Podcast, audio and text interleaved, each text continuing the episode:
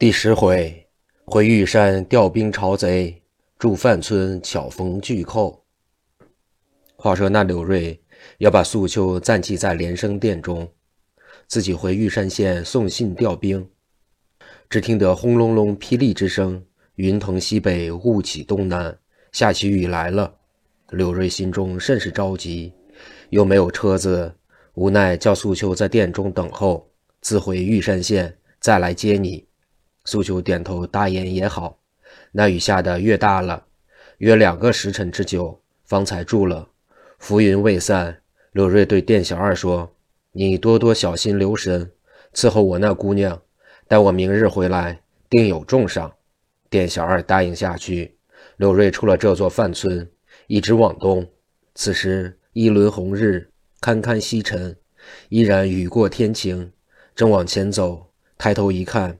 正是晚烟垂照，山色生辉，雨洗山林，一色清新。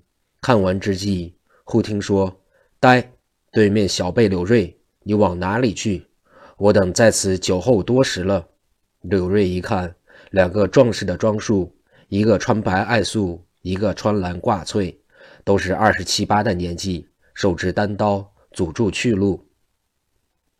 柳瑞看罢，拉出刀来一指，说。吴贵、李通，你两个采花淫贼，昨日在你等以多为胜，今日你有个见了我还不逃，竟敢阻吾去路，我来与你二人分个上下。那吴贵哈哈大笑说：“我等昨夜杀了杨林，找你踪迹不见，今我分四路找你，你还能逃走吗？”抡刀就剁柳瑞，柳瑞一闪身，飞刀相迎，吴贵、李通。把刀拉回去一便是，分心扎来。柳瑞挡开刀，急架相还。那风流浪子李通看出破绽，跳过来帮助吴贵动手。柳瑞料敌二人不过，忽见正北山岔内出来了五六个人，正是五花鬼焦雄带了手下人寻访素秋，捉拿柳瑞。今见吴贵二人和柳瑞动手，各抡刀来助。那柳瑞一见，心中说不好。连忙跳出圈外逃走，群贼在后追来。柳瑞走得浑身是汗，遍体生津，慌不择路。回头一看，七八个贼人追来，自己想：今日怕逃走不得了。幸喜天黑，窜进树林之内，隐在南边荒草之内。后贼人过去，自己有小路逃脱。至玉山县，连夜到了镖局之内，问了众人。杨大爷这两日并未过堂，自己后知天明，先到狱中见过杨明，把自己偷探黑虎山之事说了一番。诉求也有了，案也访明白了。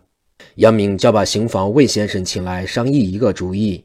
魏廷芳带了柳瑞至科房，给他写了一张速呈。柳瑞投递进去，知县叶大老爷立刻升堂，把柳瑞带至公堂之上。柳瑞跪下说：“给老爷叩头。”知县说：“你叫柳瑞吗？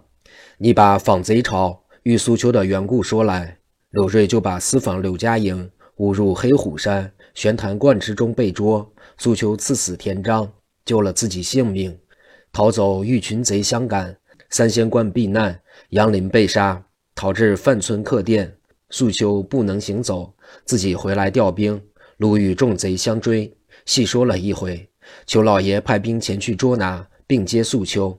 叶知县一听，立刻请兵马团练使李云鹏带五十名官兵，派快手张成、李兵二人带快班头役二十名，跟柳瑞至黑虎山玄坛观前去捉贼。柳瑞引路，官兵快一人等跟随在后。官兵快一人等跟随在后，出了北门，到了柳家营，一直往西。到了黑虎山玄坛观庙外，先叫那官兵分四面，各执钩竿铁尺。张成、李兵一脚踢开了门，呐了一声喊，说道：“拿贼！别放走了贼人！”进庙一搜，一个人也不见了。各处一找，俱不见踪迹。原来焦雄等回来，知道柳瑞逃回玉山县，必调官兵前来，立叫回庙。叫陶玄静带众人回归小西天，请人上玉山县，到狱中杀杨明等。焦雄自己上范村，暗暗探听消息。今日官兵一到，找不见贼人，大众同意到范村把素秋带走，好救杨明等众人，前案完结。刘瑞等到范村连生客店，叫开店门，小二一看有五六十名官兵同着柳瑞前来，就吓了一跳，说：“柳瑞，这是做什么呀？”柳瑞说：“不必害怕，我那姑娘今日吃了些什么？”小二说：“就要了一碗汤，一碟蒸食。”吃完早睡了，柳瑞走到窗棂外，叫了二声，没人答言。推门而入，不见有人，心中大吃一惊，连忙问店小二：“那姑娘不见了，这件事如何是好？我把人寄在你店中，今没有了，可真奇怪。”店小二说：“没有人敢往那房中去，是不知道哪里去了。”柳瑞说：“你们这店中可有生人住吗？”小二说。东小院今日住了一个壮士，说是镖行里的。日间问我上房住的女客是做什么的，我说昨日同一位刘老爷住在这里。那柳爷上玉山县去了。他哼了一声，往下也没有问了。柳瑞说：“你引我到那东小院去看看。”小二同柳瑞到了东小院北上房，连叫了几声，房中无人答应。推门一看，房内无人。小二说：“这可是闹了鬼了！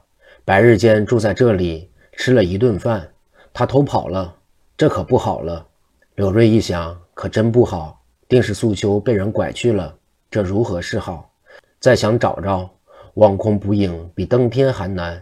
向李爷商议，莫若住在这里，后明日再行设法寻找。柳瑞是精明之人，今见店小二吓得战战兢兢，明知店中。不敢把素秋隐藏，也不往下深追，自己呆呆的正中，就叫店小二给官兵投役预备酒饭。李云鹏在上方同柳瑞二人吃酒，细论此事，要捉这伙强人，非往小西天不可。又没人认识路径。柳瑞说：“我明日自己走一走，把贼人的巢穴探听明白，然后再说吧。”二人酒饭已毕，大家安歇。明日天明，好去采访这事。柳瑞翻来覆去，总睡不着，自己正在思想多时，方毅朦胧睡去。外边来了熏香灰的小头目五花鬼焦雄，他在这范村临近之地各处探访，直到来了官兵七十多名，内中还有柳瑞住在连生站内。焦雄在对面酒楼之上要了一桌酒菜果子，自己独饮。足足吃了二斤多时，给了酒钱下楼，到了没人之处，把随身衣服脱下，换上夜行衣包好，背插单刀，窜上屋去。到了连生店之屋上，听了一听，各屋内俱皆睡着，并无灯光照耀。飞身到了上方东窗棂外一听，屋内灯犹未熄，柳瑞还同李云鹏在那里说话。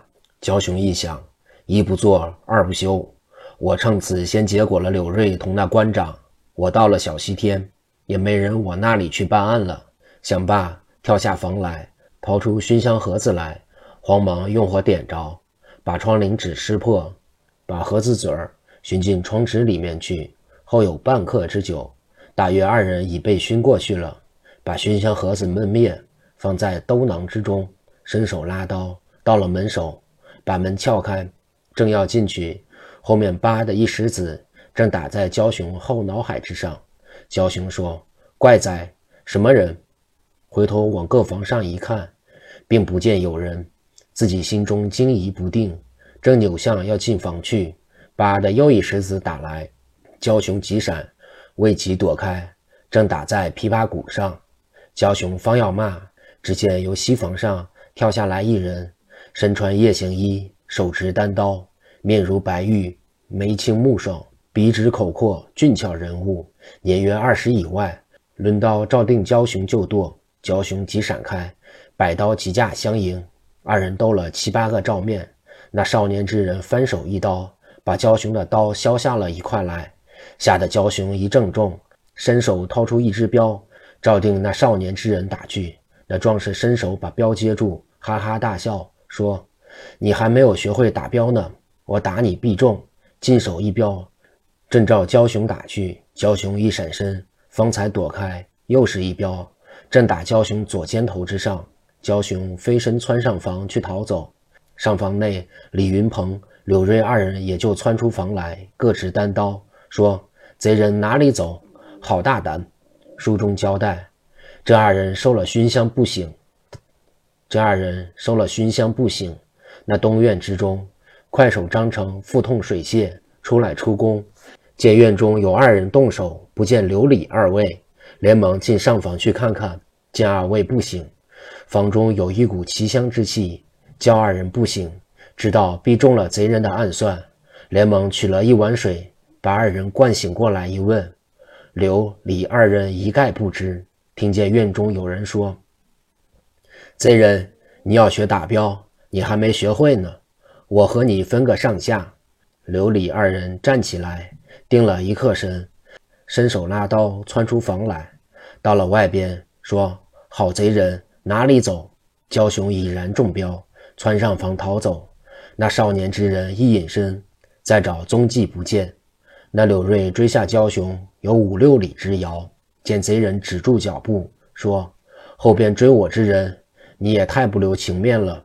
我和你也无冤无仇，你拿镖打我，又来赶我，你留下姓名来。”柳瑞一听，大笑说：“我把你这瞎眼的贼人，我就是柳瑞。”你别走了，你把素秋藏扛在哪里？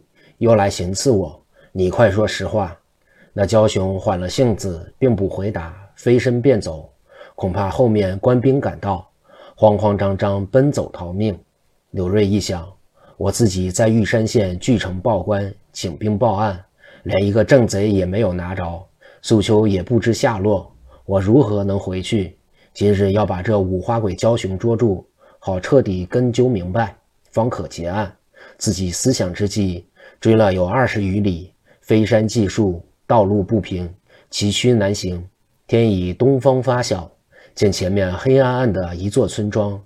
再看望焦雄，并无形影，自己无法进了前边那所村庄。东西街冷冷清清，并不见有一人。正要转身，忽听路北大门已开。走出一位穿白的武生公子，年约二十以外，五官秀美。一见柳瑞，连忙拱手说：“尊兄找什么人？贵姓大名？仙乡哪里？”柳瑞通了姓名，那人满脸堆下笑来：“原来是柳兄，你来此何干？”